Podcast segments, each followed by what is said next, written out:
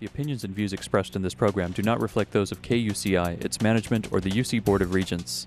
To find out more about this talk show or other talk shows broadcasting on KUCI, log on to our website at kuci.org or check out the latest program guide.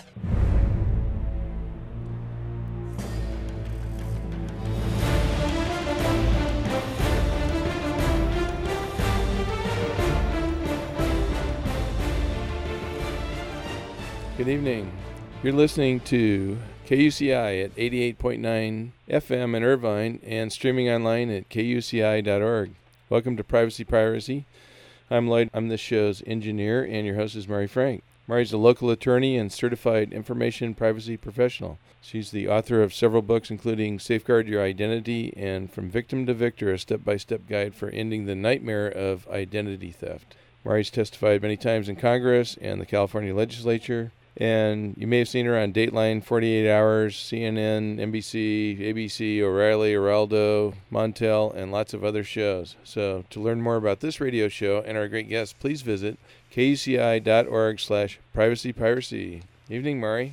Good evening. We have a wonderful guest tonight. This gentleman, uh, well, actually, I just finished his book, Zero Day Threat the shocking truth of how banks and credit bureaus help cybercriminals steal your money and identity by Byron Acohido and John Schwartz. And I have to tell you, I've been so privileged to know Byron because he's actually interviewed me a couple times. And he is a tremendous journalist. He is just wonderful. Byron is a Pulitzer Prize winning journalist with USA Today, and he is the author of Zero Day Threat. He has investigated the internet and internet security for USA Today. That's what he covers. He's the co author of Zero Day Threat The Shocking Truth of How Banks and Credit Bureaus Help Cyber Crooks Steal Your Money and Identity. While at the Seattle Times earlier in his career, he was awarded the 1997 Pulitzer Prize for beat reporting. He wrote important stories linking a dangerous defect in the rudder controls of Boeing 737 jetliners to a string of crashes that killed hundreds of people. Since joining USA Today, Acohido has led the paper's cutting edge coverage of internet security and cybercrime. The New York State Society of Certified Public Accountants recently awarded he and his co author, John Schwartz, the 2008 Excellence in Financial Journalism Awards for their newspaper stories about data theft and identity fraud. In 2005, the Society of American Business Editors and Writers awarded Acohido and Schwartz the Best in Business Award for projects by large newspapers, and they were named finalists in both the 2005 and 2006 for their prestigious Gerald Loeb Award for Distinguished Business and Financial Journalism. Byron Acohido has conducted numerous workshops on aviation safety, investigative journalism, and technology topics. To hear Mr. Acohido discuss the public's rising exposure to data theft and identity theft, please visit zerodaythreat.com. There you can see more about what he does in his book and listen to him. And we are so thrilled that Byron is joining us tonight from the beautiful Seattle area. Hi there. Hi, Mari. Thanks for that overly generous introduction. Appreciate oh, it. you are just so wonderful. We really appreciate you. This book is terrific. I, I have to read what Evan Hendricks has said. Evan has been on our show a couple times. He's the author of Credit Scores and Credit Reports. This is what he says about your book a compelling journey through the zero sum game of identity theft, where perpetrators and enablers, ranging from meth heads to mammoth credit bureaus, continue to pile up tidy sums, and victims are treated like zeros. What an ordeal to write this book. Well, it's it's been a labor of love, yeah. And Evan uh, Hendricks, uh, his work on the history of the credit bureaus was one of the main uh, research materials that we used. Yeah, that that was a great book, and and you really brought that in and kind of honed it in in a very different way. So why don't we talk about first of all what can you tell me about what is zero day threat? What does that mean? Well, it's a tech term, but the context we're using it is to convey the idea that we're, the general public has not even arrived at day one in terms of public awareness regarding this threat that there's a large organized cybercrime industry out there that's getting larger, and the larger it gets, the more it exposes you or I to having our sensitive data stolen and used, and sort of the less we hear about it. And so the book just kind of tells how we arrived there over the last three or four years. Tell us how you got into writing this book. Well, John Schwartz, the co-author, and myself are technology writers for USA Today. I cover Microsoft, and he covers uh, other tech companies. And back in 2003, I started writing about worms that were affecting Microsoft Windows operating system, specifically the MS Blast worm that went around the world. And uh, John was writing about spam, so I've my whole career I've been sort of a reporter that likes to go deeper down into the onion, the, yes. the deeper layers. So I just sort of we were sort of brainstorming and wondering there must be a connection between the two.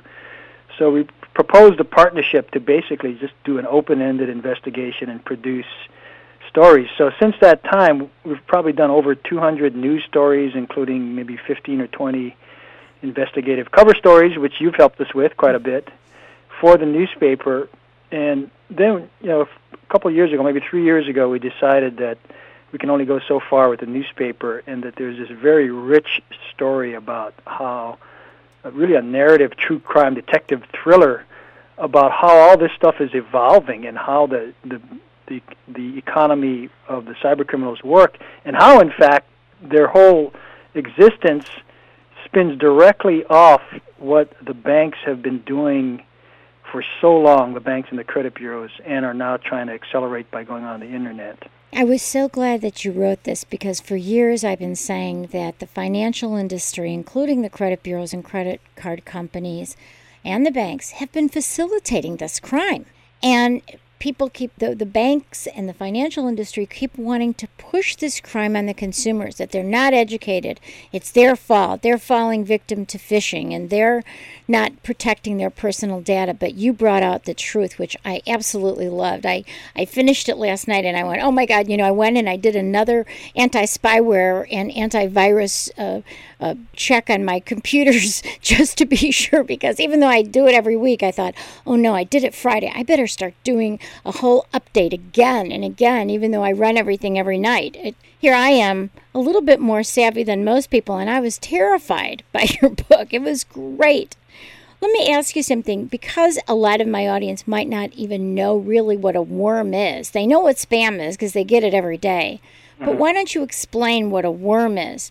Well, a worm, we're, we're well beyond worms, actually. So, right. really, what the problem is today um, is, and what people don't realize is that you may have your firewall up and you may have antivirus up, but there's two ways, there's two giant open holes in your firewall.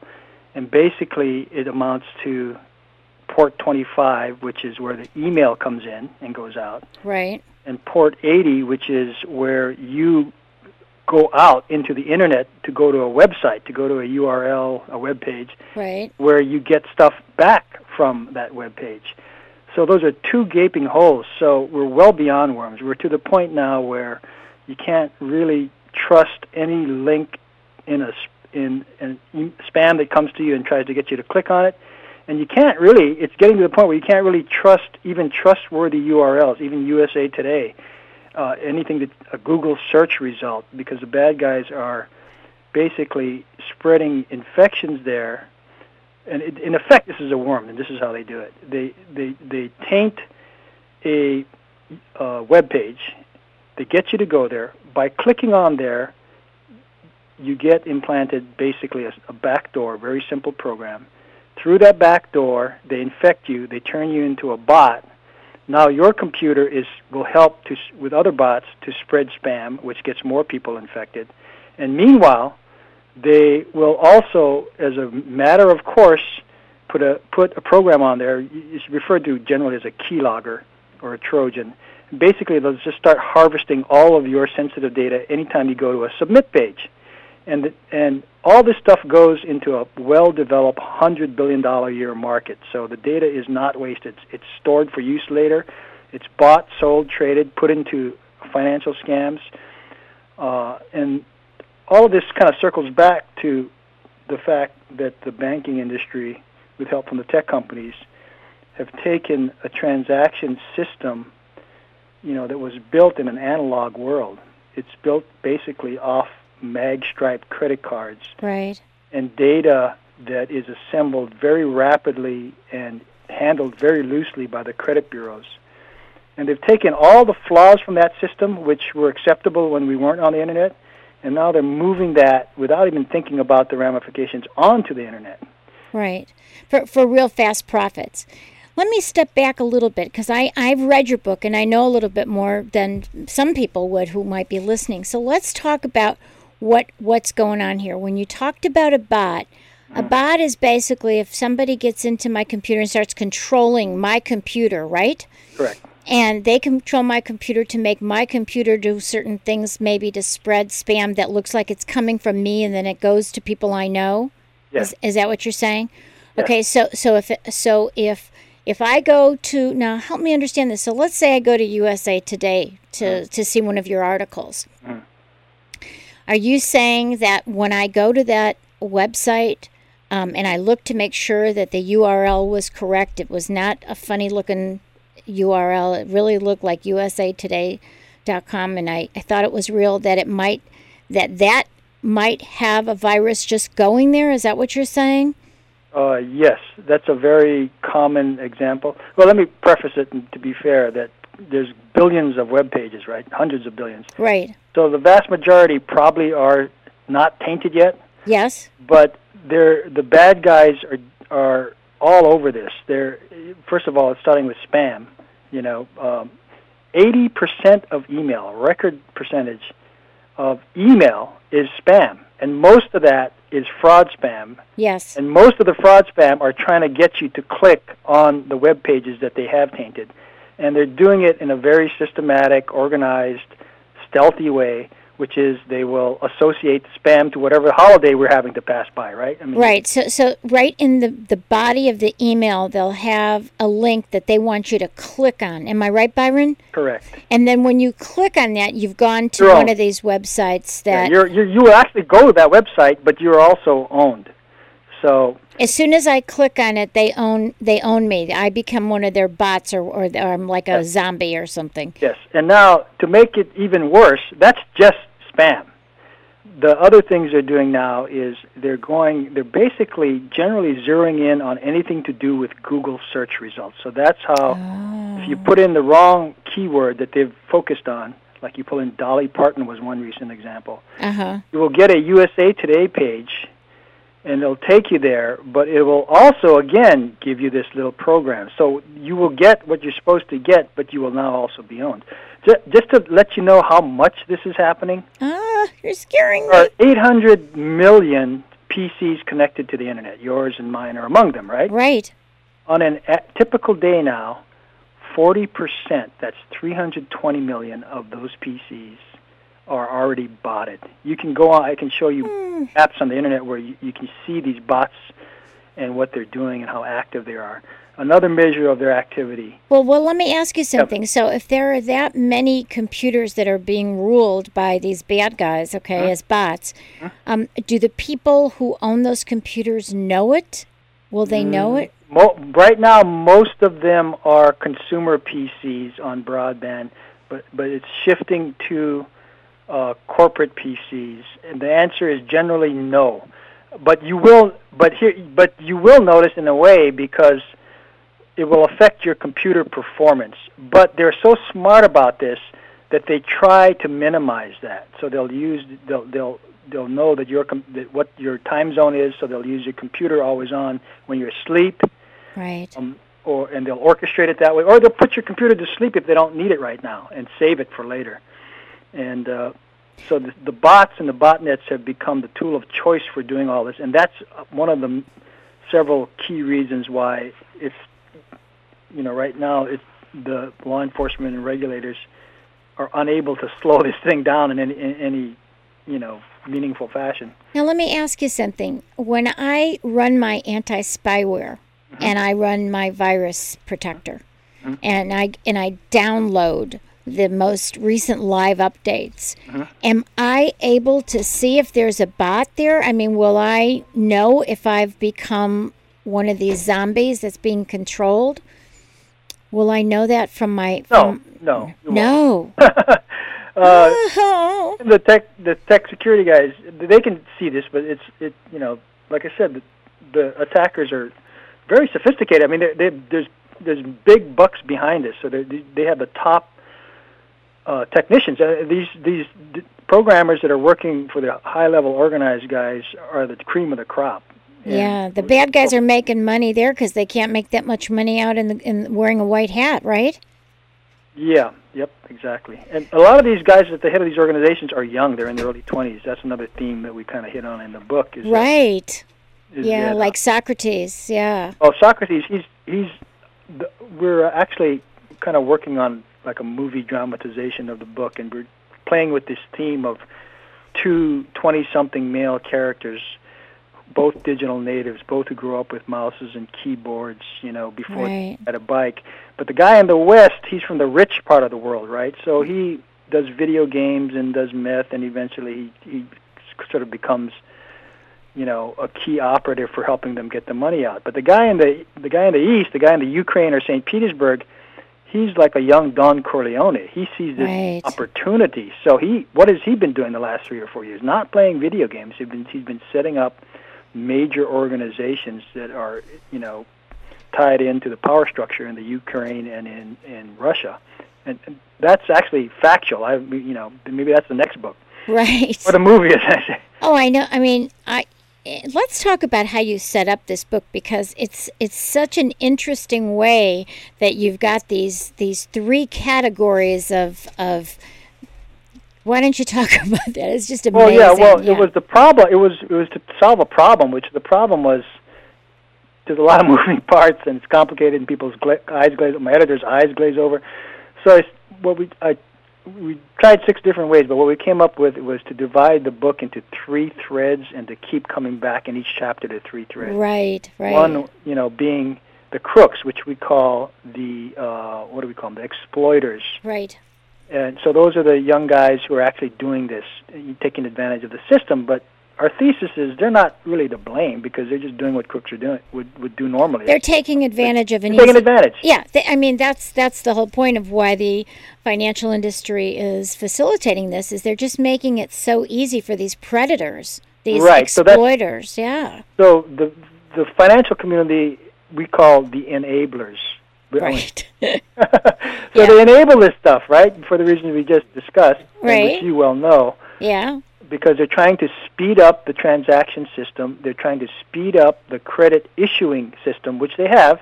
We Yes. now, uh, as of March, U.S. Uh, household revolving debt, credit card debt, is 957 billion dollars, up Right. 700 just five years ago. And their and, and, and their Eating it up. quest for for for quick uh, quick money. Quick money, quick Okay. transactions, Yeah. Life Visa, right? And that's in the we kind of make fun of the commercial where life takes Visa. Right. Right. Right. But in doing that, you know, these enablers also enable the bad guys because now, even though they have the technology to stop to spot bad transactions, like the guys in the end of the book that are running around Miami, Right. like one credit card number and coming out of Walmart with twenty-four thousand dollars worth of gift cards. Oh yeah, you had talked about, and there was another one that had oh, even more than that of, of those gift Yes. cards. Unbelievable! They could just go in and use these fake cards that they download somebody's credit card number and the mag stripe, and then they don't even have the same name on the front of the card, and they Right. and and that you know somebody can just use your credit card yeah, and all, number. all that starts with data that is stolen, you know, and, and, and use of the internet to steal that data to begin all this. Like TJ Maxx, you talk about it that a lot of that That came is- from yeah. TJ Maxx. That is the that was the start of it. Was the TJ Maxx Max uh, data heist. Yes. So back to the threads. That's enablers are the banks who Right. and the transaction system and the um, what's the third enablers expedite. Uh, oh, the expediters Expediters, yes. who help are the tech companies or the techies, I should say. So we kind of rolled in the good guys and the bad guys. We rolled Bill Gates in with Socrates, sort of as not not Socrates is more the crooks, but with with some of these hackers that have developed um, the viruses and have developed uh, the bots, everything that led up to the bots that we now know of and the viruses we now know of. We kind of roll all them up into the expeditors because they're doing the technology. They're actually see the the and even as we got to the end of the book, what we're seeing now.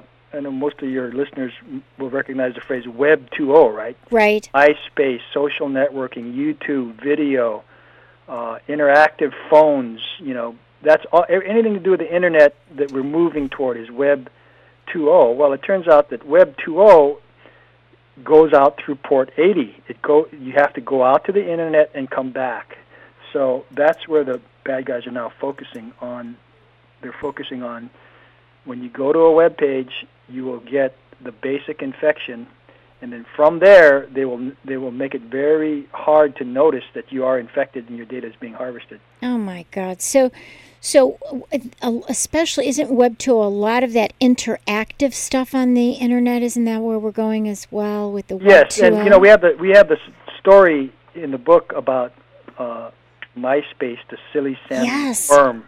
Well, that was the breakthrough worm because MySpace was the preeminent, or it still is in ways, example of of uh, Web 2.0 social networking. You right. do your own profiles. You you know you control your own environment in there, and mm-hmm. advertisers can get to you. What, and it all is based on this Web 2.0 technology. Well, I think it was a 19-year-old kid came along and wanted right. uh, see if he could become the the guy with the biggest buddy list. Right. So he very easily was able to tweak to do a to do a worm. This is another definition of worm. To do a thing where if you clicked on his profile, it infected you. The the worm infected you, and then went to everybody in your buddy list. Right. And encouraged them to click on the infected, you know, the tainted link. So and then didn't he add something ah. at the end that said, you know, I love him or something? Right, and then and then he and then he it, it, it's kind of like you know a raspberry. You'll also get this notice from him that you're now on his buddy list. Right, right. So he became the most popular guy. He didn't make any money off of it, but no, no, it was just a fun thing. Yeah, just he got but popular. guess what? That became the basis for a whole level of attacks that we're now seeing, including the attacks that are all off of uh, what's known as video codec. Basically, all the stuff you see on YouTube. Yes. Uh, you can't trust those either. Oh my goodness. They are that, that that's a that's a huge new vector for them. It basically spins off what this MySpace guy did.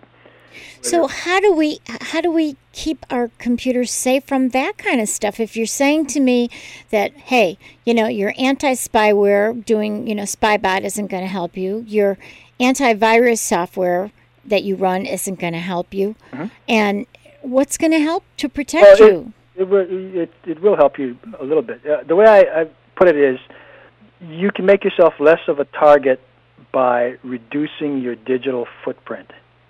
So the first, it's a kind of like a three-step process. You need to do your antivirus and anti-spyware. That'll protect maybe 20% of you, 20, percent of the protection you need. Uh, uh, the, 20%. The next, but also, here's the other part that the, that the expediters aren't are in denial about for self-serving reasons. You need to do all your updates not just from Windows that sends you, sends them to you very nicely and conveniently to, to Windows Update, but from Apple's iTunes and from Adobe Flash. All those things that come. Do you want the next version of iTunes? The bad guys are now attacking and, and you know corrupting anything to do with iTunes, so that same reason, so they can bot you.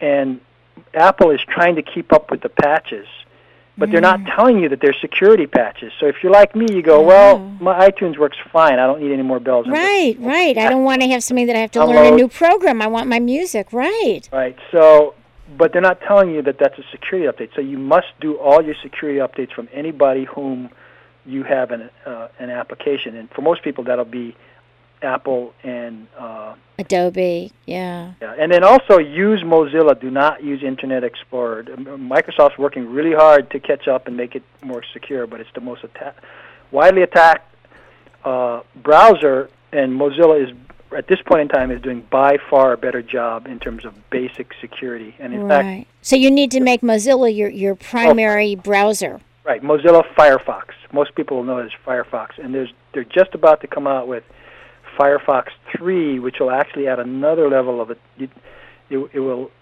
add uh, malware detection. It'll actually, if, if it, it'll go to the list of known bad web pages, and and it won't let you go there. It'll put up a red page. Say, Oh. Go here.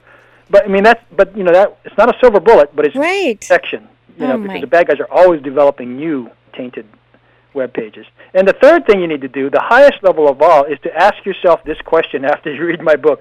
Do you really want to do online banking? Do you really want to do online stock trading? Yes. Buying your airplane ticket, yes, I still do that. And the sort of the, you know, uh, uh, buying books, yes, because You're using a credit card.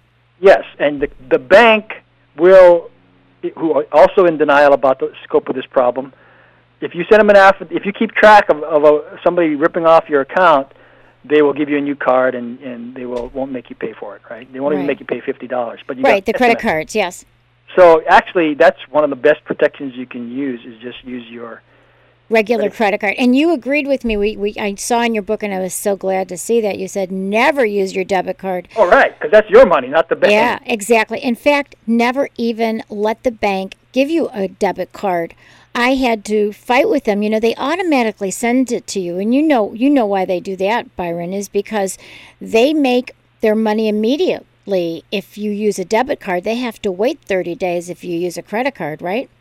Yes. So, so it was like another one of these uh, enabling things, is to say, hey, just uh, we want your money immediately. Well, if if they can get your money immediately, uh, so can the uh, the fraudsters, right? Right, and then out the on- on the other end, when when when they hijack your online debit account and take Yes. money out of your debit your checking Yes. account, Yes, that's your money. That's your two thousand dollars. Right. So if you don't remember to check on this or, or you don't resolve it in sixty days, you may never get it back. right. Or And you if- and you lose money after two days. Right. And what if it's the two days when your rent check is, is about to clear? Right. You know, your mortgage check and your two thousand dollars not there. Right, and if you're doing online banking with with other companies and you pay all your bills and none of those bills get paid, or or you're you know writing checks, everything bounces. So yeah, you're you're really up the creek. This is why you should never anybody listening to this. If you have a debit card, you're crazy. Cancel it and tell them you only want a regular ATM card that you can use to take cash out of an ATM machine, or that you can travel to another country and take cash out, or you can put you know money into the bank but never use a debit card. I don't even have one. And I, I had to fight with the bank to stop sending me every year a debit card. I have to tell them I'm cutting it up, send me a regular ATM without the Visa MasterCard logo. And you know, that's another thing when you talk about the enablers, they don't tell you about how you can be how your money can be siphoned out of the account by these fraudsters, right? No, and the fundamental problem is that the banks do sort of cost benefit analysis on how much to devote to security and how much public awareness to do. And right now, they do not sign a, assign a very high premium to the risk that you and I are taking. No. It's a low premium because nobody's complaining about it. And most people don't even realize it. Like I said, we're in zero day awareness here. Nobody really knows about it or says anything about it. They just accept what comes their way and okay, I'll take another credit card number and send you the affidavit. Right. I mean, that's what people need to be doing is they need to start saying, "Wait a minute, what you, you know, when you hand your card over to the merchant, say, are are you is this going to be a secure transaction?" Yes. If you get ripped off, call up and don't just accept it. Say, I'm moving, I'm changing, and I want to let somebody know that I'm concerned about my security and I'm thinking twice about using your bank. Uh, banks, you know, the the North American banks have been way behind Europe in terms of, uh, you know, going to smart cards or, or third level of quote inconvenience in order to use the card. Yes, you talk about authentication, and, and right now, when we have just giving our name and our username and our password, that is not the kind of authentication that they use in, in the, uh, the European countries, right? Don't they have two level authentication? Yes, it's much more widespread, and there's many different forms, and you have to go through an actual step. Uh, you know, you have to have uh, the device or the card. Right, like a thumb a thumb drive or something that you put in or a thumbprint. Yeah, like you you're, you have to know your username, you have to know your password, and then you have something else in your hand. Now, if if the fraudsters only have your username and password through log, key logging software, then if you have if you have to use a third item that you have with you, they can't they can't steal then, can they? Unless they get that item. Um, well, yes, they can. Oh, they can. well, unfortunately, they've already like they're so far ahead. Oh God, There's these things called, Byron, I'm I'm going to go crying here in a second. they don't even. I mean, it, username and password still work, so they're still doing it. You know. Right, but I mean, if they had to have two-level authentication, if they had to have, you it, know, w- it wouldn't. The, it wouldn't stop the guy. The, the, The bad, bad guys, on guys. the cutting edge. The bad guys on the cutting edge are doing banking trojans, and you know what? Banking trojans. They don't even need your username and password. These are very sophisticated programs. So the same way they get on your hard drive, they get the back door open to make you a bot. Instead of putting a key lo- logger on you, they put a banking trojan.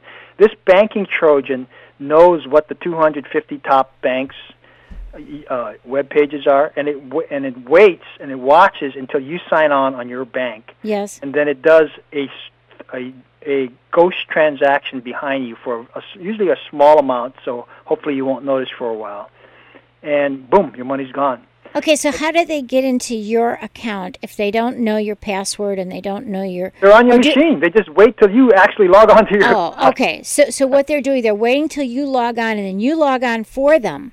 Yes, and they Oh, God. and they operate while you're on. It's all automated. It's all done by bots. This is, let me throw this statistic at you. I was on at RSA, which are, uh, which is the big, huge Super Bowl of security conferences in San Francisco. It was in April this year, Right. and I was in a conference where uh, F Secure was talking about banking trojans. They've done there's a Denmark security company, and uh, they put up this chart, and I'm looking at it right now, and it says here in uh, March 2008 they counted 16,755 different banking trojans that are attacking the top 250 banks. Okay, 16,000, almost 17,000. That's up from uh, January 2006. 18 months earlier, there were only 3,300. Okay, so so you're su- you're such a great techie, but I'm I'm such a dummy. I got to ask you a question to clarify. So, the Trojan, if, if I think of like a Trojan horse, it, it Yeah. hides, it hides, right? I mean, it. But what happens? It goes into the banking portals, or does it go into the consumer oh, portals? Oh, it's usually sitting on your hard drive, usually on your browser. That's why you should use Firefox browser. Okay, I'm changing tonight. I can tell you that. Okay, so so what it sits on my browser and waits. It came in through some email or spam. Yes, and it's not, no, no, no. It came in through the ways we discussed earlier. Usually, Okay. like you clicked on the wrong web page, or you Okay. you, you opened the spam. Yeah, spam, and you you know you got a April Fool's spam. Click on this joke, and you clicked on it, and you saw the joke, but the joke's on you, right? Right. Or, Uh, or yeah, and, and we get these stupid things all the time, right? We get it. Our friends pass it on to us too, right? We get these silly on jokes. Alicia Keys. This is actually true. Alicia Keys, who's a pop singer. I don't know Right, right. I know who she is. her uh I think it was her YouTube video, her MySpace, one of the her YouTube video got- corrupted. So if you uh you know Clicked on that to that, see it. owned. Now there's banner ads that are this is the next thing that's coming up. You never know which banner ad that appears might be tainted, and if you click on it, um, you're owned. Right, right. And so then, well, let's go back to this banking thing. This you're scaring me to death. I never click on banner ads. I never click on URLs in the, you know, not, none of that stuff. But, but let's say that it was one of these little Trojan horses or whatever was sitting on my browser, and then I go into. It's not really keylogging though, is it? Or is it? Is it like a keylogger? And we should explain to my listeners that a keylogger is software that gets into your computer that can watch what you're typing in, right? Yes, yes. Okay, so are these bank trojans? Are they sending? Are they really keyloggers? Mm, They're no, they're not a keylogger, but they're in effect the same category of malicious program that's sitting on your hard drive. They're, Okay. they're, they're a higher level Oh, keylogger. higher level. Okay, so don't even need your keystrokes. They just they just sit back and wait to and it's watch. like, is it like a flea on my dog? It just jumps wherever my my dog goes. that's, that's good. Yeah. I mean, I'm trying to, you know, make it real understandable for anybody who's listening to this because I got to ask you, Byron, huh? where did you learn to be such a techie? Was that before you started tech writing, or did you just no. become brilliant from doing all this tech? No, I'm not. I'm not brilliant at all. In fact, I didn't know anything about. I was covering aerospace for 13 years when I moved over to USA Today. Right, right. I had to learn all this stuff, which is good. I think it's good when you come in cold and have to ask a lot of simple questions. Cause like I'm doing with you. yes, exactly. Right. right. You um, really learn how it works and then and then you have to explain it to other people. So. Yeah, that you can. Uh, I guess if you can ask stupid questions like I am for you, you know, then everybody else who's listening is starting to understand as well. You know. So so okay, so let's get back to this. So then I have this on my computer. I have this bank Trojan, and it kind of jumps on my back and follows me in, and then while I go in to do my banking Mm-hmm. What does it do? It just siphons the money out of my account. Yes, it'll. It, what the they could take it all, but they, usually what they're doing is they're taking, you know, a, a small amount or a comparatively small amount, so they can do it over and over until you figure out that's what they're doing. But yeah, they're getting. It's in the at least the tens of millions that they've already, you know, that tech companies like F Secure have documented that they've already stolen.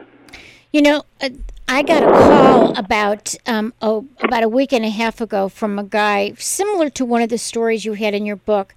He um, he went he he found out that from his securities account, a hundred thousand dollars was was stolen. You know, basically, the money was the the the um, the stock was st- sold and the money went to somebody else.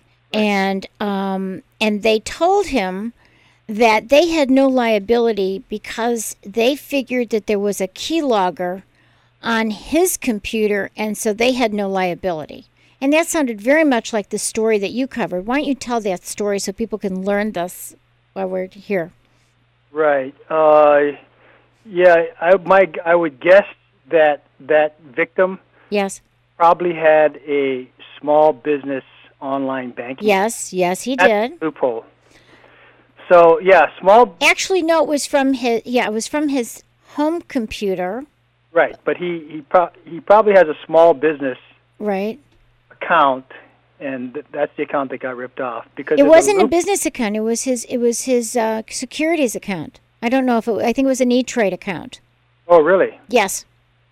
So yeah, there's some loophole in there that if that you're responsible for the security of your uh, you know, your own computer computer that connects to the system. I know there's a loophole like that for small businesses. So, yeah. And, so so how can we, as small business owners like I am, all right, or or regular consumers, when we're using the internet and we have securities, a lot of my friends do their E Trade accounts online.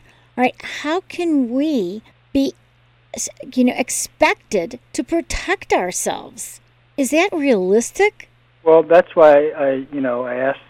That's one of the questions I would ask. Do you really want to do online banking or online securities trading? Because it's it's it's another thing that the high level bad guys are doing uh, is targeting online trading securities accounts. They've done one several rounds already, and now what they're what they're doing is, and this part of this goes back to spam, where they ask you to buy a penny stock or they encourage you to buy it now. Right. So they're trying to drive up the price of stocks that they own to manipulate the price.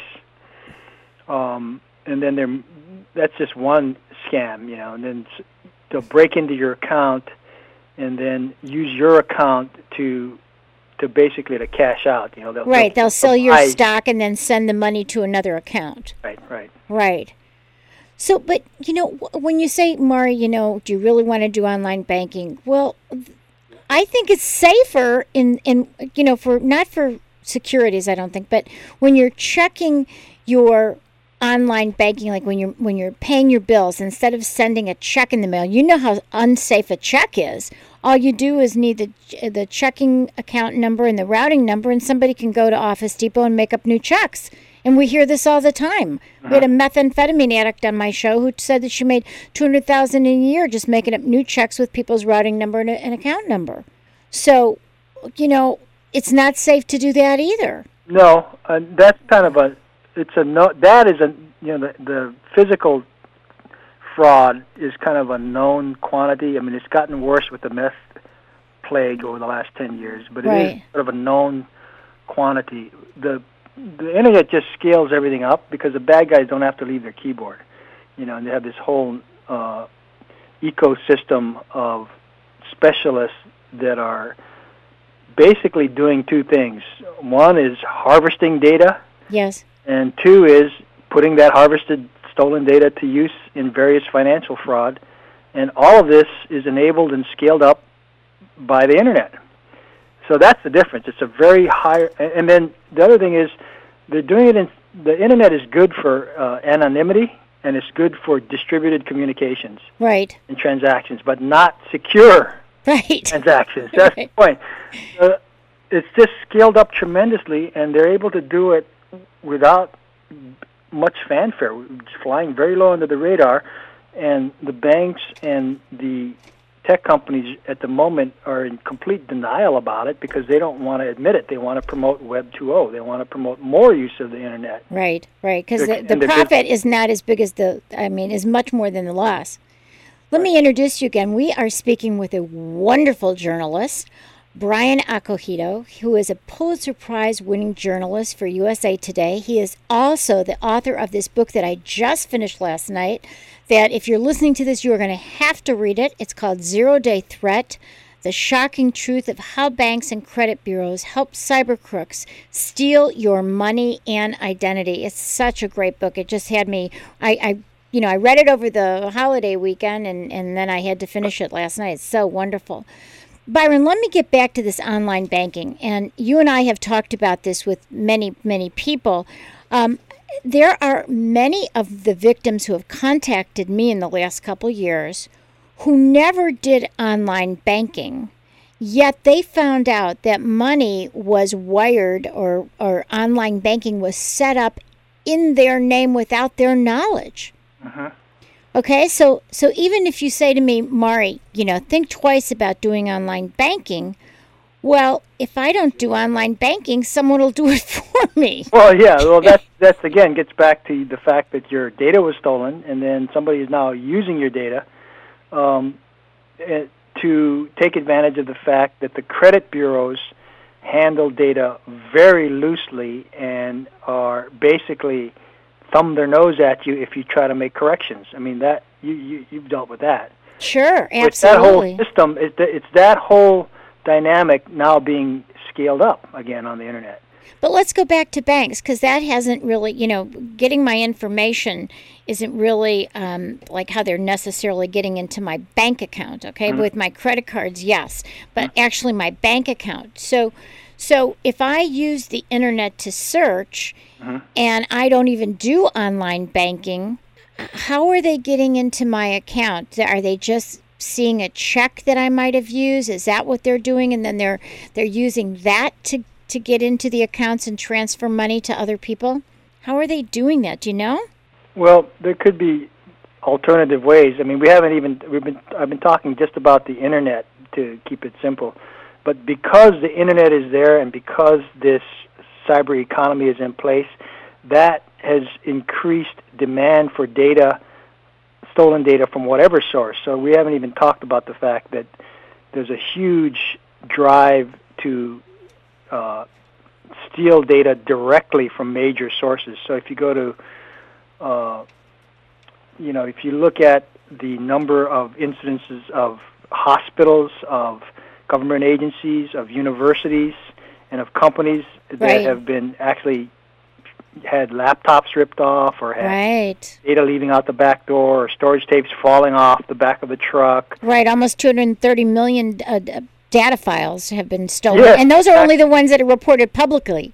yes, this is a conservative number, like the 24. e- Every single uh, military person of active duty or retired status is already their data is already out there right. because of the Veterans Administration hack Sure. uh, two years ago.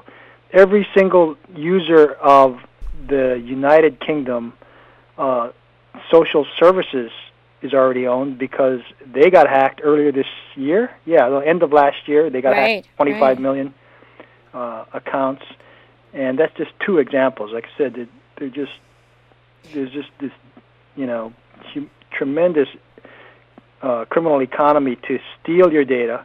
And the, and the really scary thing about it to me, re- the, the more that I cover this, is that the bad guys use data and technology the same way as the good guys. So do you think that this data, they're not even using a all but a, they're just using a small fraction of the data right now to do the level of financial fraud that they're doing.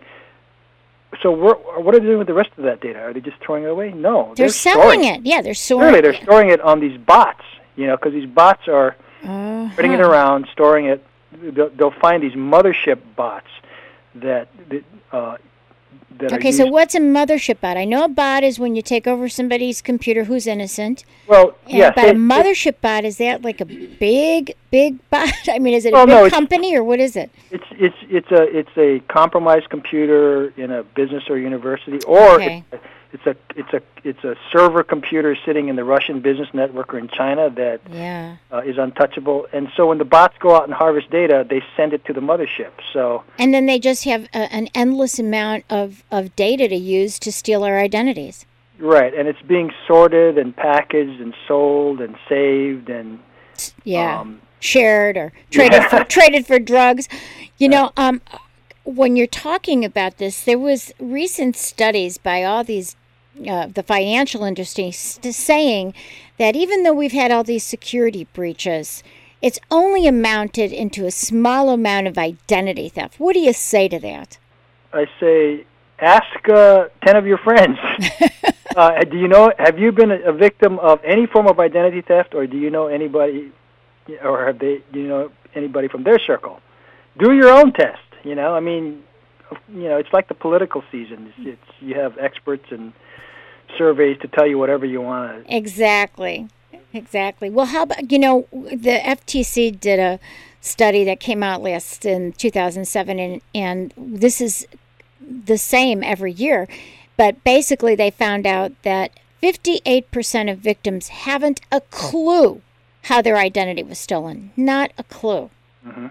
And so that goes to show you that hey, wait a minute, there's a disconnect here. What what are people stealing this data for? Just to steal it?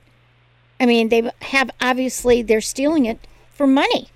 So, you know, I don't buy that either. You know, when they say, "Oh, the financial industry says only only a small sliver turns into identity theft." Like ChoicePoint, remember?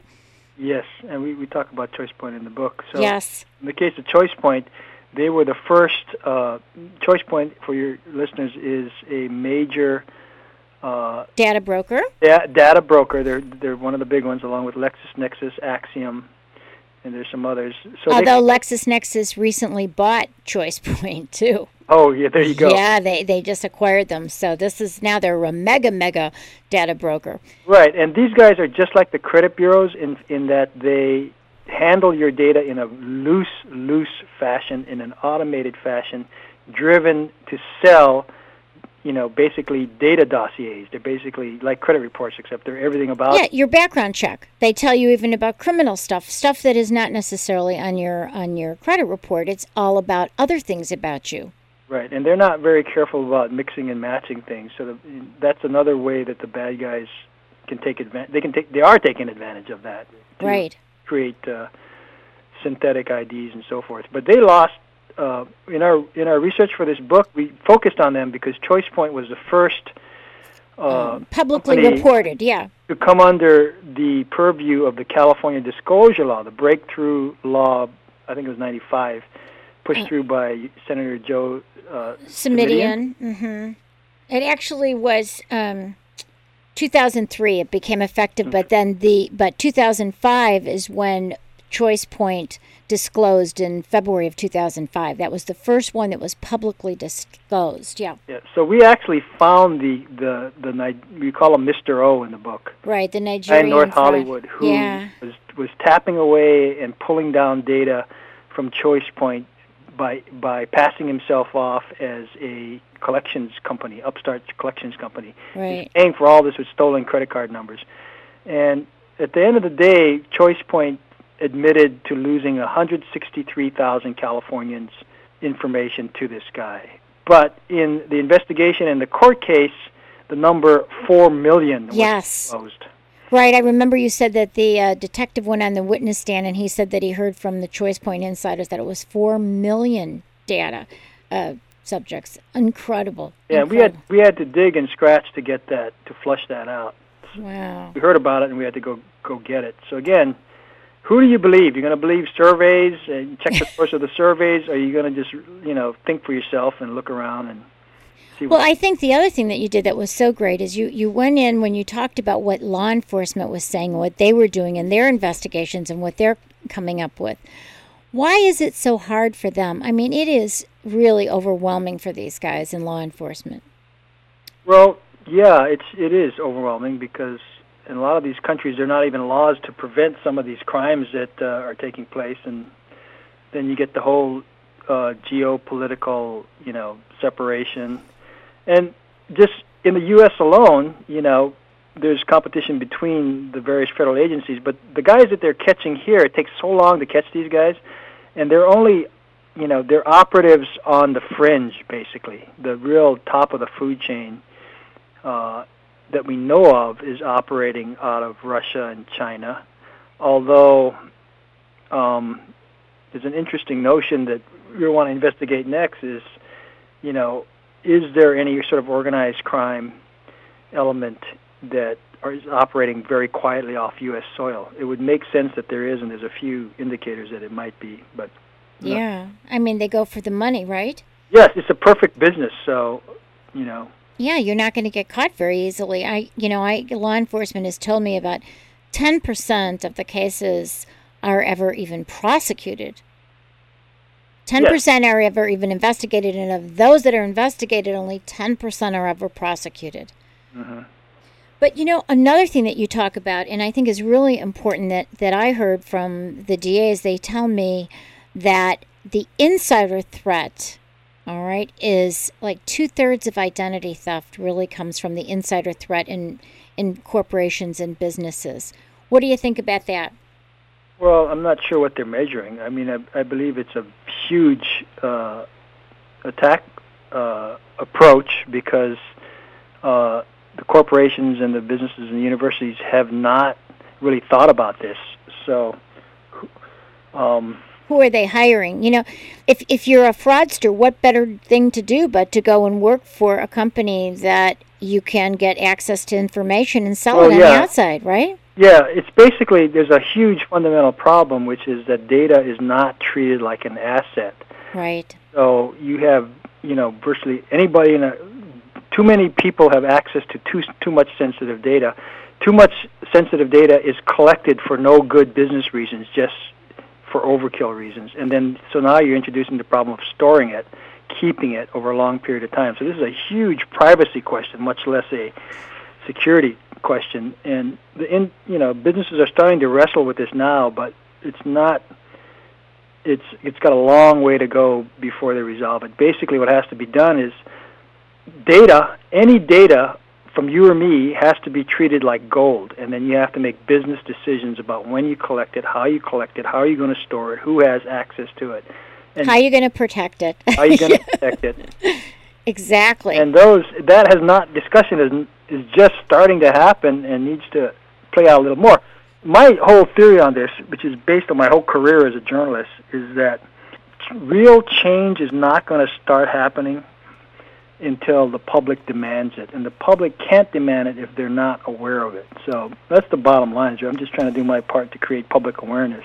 And that's exactly what I was going to say is thank God for you Byron because because of your articles people are able to see what is really going on.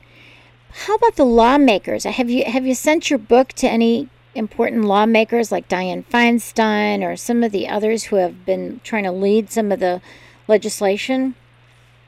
Uh, yes, we've been. My co-author John has has a lot of connections with them, and you know we got a lot of help from Joe Simitian, the local guy from California. Oh, he's great. We've had him on the show a couple times. He's wonderful. But it's just you know it goes with the political winds on the federal level, and right now, uh, and we write about that about the you know the credit freezes and, and the huge resistance to Oh yeah. I remember. I remember when they fought us here in California. We were the first state to have a security freeze. And I don't know if you know this, Byron, but when I was a victim back in 1996, um, I ended up testifying in the California legislature and the Senate Banking Committee, and I said we need to have something to freeze up and lock up where I need to have a password that nobody can get my credit report without a password. And I remember fighting them on that way back in 1998, which we didn't even get the security freeze, I don't think, until 2002. Well, uh, Calif- I think I think generally what's happened is, uh, you know, until such time as our uh, approach to f- federal government changes, the change that's demanded by the public is going to come through the states. And California has clearly been you know, way out front on on uh, data loss disclosure and Yes. freezes and and and, And security breach wrong. law. We had the security first security breach law. We've had a lot of those. The problem is this is that we're seeing in the federal legislation they're trying to preempt state law. Which Right, exactly, yeah. That's like yeah. current, you know. And they're trying to basically put handcuffs on us to, to keep us from doing it. But thank Yeah, it's God. done in such an it- it's done in such a way that really is insidious, you know, and it's insulting really to in in the total disservice to the general population. I mean, it's it's so clearly motivated by protecting the current status quo interest, and you know the current setup for the credit bureaus. And the credit bureaus has they have a huge, huge curve of reform sitting in front of them, and I think. You know, you just listen to those commercials about, "Hey, I'm a pirate, and why don't you buy? I'm working here because my ID got stolen." And I Right. got credit." Stupid stuff. That's Experian. That's Experian trying to sell you twenty, fifteen dollars a month subscription to a credit monitoring service that doesn't really protect you. All they're doing is turning on a switch on your credit report to tell you if anybody asked to Is that you know, yeah? If somebody's trying, information. Right? And meanwhile, they're creating the problem. They're I know. They get you and then coming they're turning around trying to, and they're actually making three hundred million plus dollars selling these things to you, which are Yes. worthless. I would, So I would, I would never get credit monitoring from the three credit bureaus because also, if you look at their credit monitoring, their privacy notice tells you that once you sign up for their credit monitoring, you give up your right to sue and you have to only go through arbitration, which takes away all the great rights that you have under the Fair Credit Reporting Act. But Oh. Lo- Lloyd is telling me we are just at the end right now. You are wonderful. I want everyone to read this book, Zero Day Threat by Byron Acohido and John Schwartz. Byron, you are wonderful. We're going to have to have you back again, especially for some of your new upcoming books and articles. You're terrific. And Thank you so much, Mari. So are you. okay, well, we will talk again soon. Thank you so much for all you do, and let's get this book into the hands of all these legislators and talk about it all the time. Okay, sounds good to me. Good night. You've been listening to KUCI 88.9 FM in Irvine and KUCI.org on the net. I'm Mari Frank, your host, and Lloyd is my great engineer. Please visit KUCI.org slash privacy piracy, see our upcoming guests, and listen to our archived interviews and download podcasts. Join us next Wednesday from 5 to 6 p.m. Thank you. The opinions and views expressed in this program do not reflect those of KUCI, its management, or the UC Board of Regents.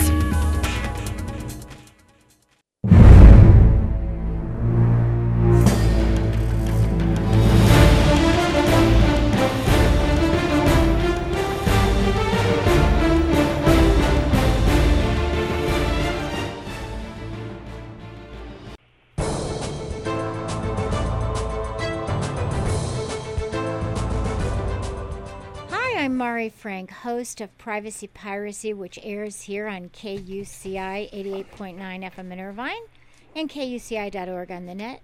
We air every Wednesday afternoon from 5 to 6 p.m. And I'm also so privileged to be able to present the weekly segment of Orange County Sheriff News and Safety Tips. And today we are thrilled to be able to interview Lieutenant Rich Paddock, who is Chief of Police Services in Aliso Viejo, and he has another job. He is in charge of the Mounted Enforcement Unit for the Orange County Sheriff, and he has been with the Sheriff's Department for 32 years. Thank you for joining us, Rich. Glad to be here, Mari. Thank you. Well, this is very exciting because I've seen those horses and they're gorgeous. Explain what the Mounted Enforcement Unit is. It's a it's a unit that's comprised of about 31 members of the sheriff's department. Uh, two of those members are full time. Mari, they're uh, two of our trainers that uh, uh, work at the James A. Musick uh, facility in Irvine, where we maintain a uh, about a three and a half acre mounted and canine facility. We have uh, 12 horses that live there full time. Um, and those two gals that uh, work out there, Debbie Morris and Tracy Young, are both trainers, and it's their responsibility for the care, custody, and control of all those animals, including the veterinary work, the uh, feeding, the equipping, the grooming, and the barn facility itself. But what we do, to answer your question, is we uh, have a lot of different things that we do. Uh, some are some are operational, and some are more um, uh, public relations centered. Our operational duties include crowd control, major crowd control. We often look for lost children. We patrol the county parks during events that have a lot of large uh, crowds, for instance, Mother's Day at Irvine Park, uh, Mile Square Park, um, July 4th. Uh, we go to the schools and we do character counts in San Clemente. We have uh, um, we have a color guard that participates and opens many of the parades that you see in Orange County. We do a lot of neat stuff like that. Well, that sounds terrific. Tell us about a little bit about the training. The training is is uh, critical anytime that you're dealing with horses. A horse is a uh, is a um, on its best day about as smart as a three or four year old child. And so you have to repeatedly work with the horse to get him or her to do what you want to do. In our case, of our uh, 31 members, uh, most of the people own their own horses and maintain their horses either at their home or an offsite equestrian facility. The 12 horses that I mentioned a while back um, are actually property of the county. And every month uh, we get together as a group and we train uh, at the uh, James A. Musick facility in, in Irvine. And then once a, a quarter, we get together with our regional mounted enforcement unit partners, and those are are the Anaheim, Garden Grove, Buena Park, and Santa Ana police departments. So we train a lot, a lot during the year. Well, we're going to find out more next week because we're going to have you back again. Thank you so much for introducing us to the Mounted Enforcement Unit. We'll talk to you again soon. Rich Paddock. Thank you very much, Mari. Nice talking to you. Nice talking to you.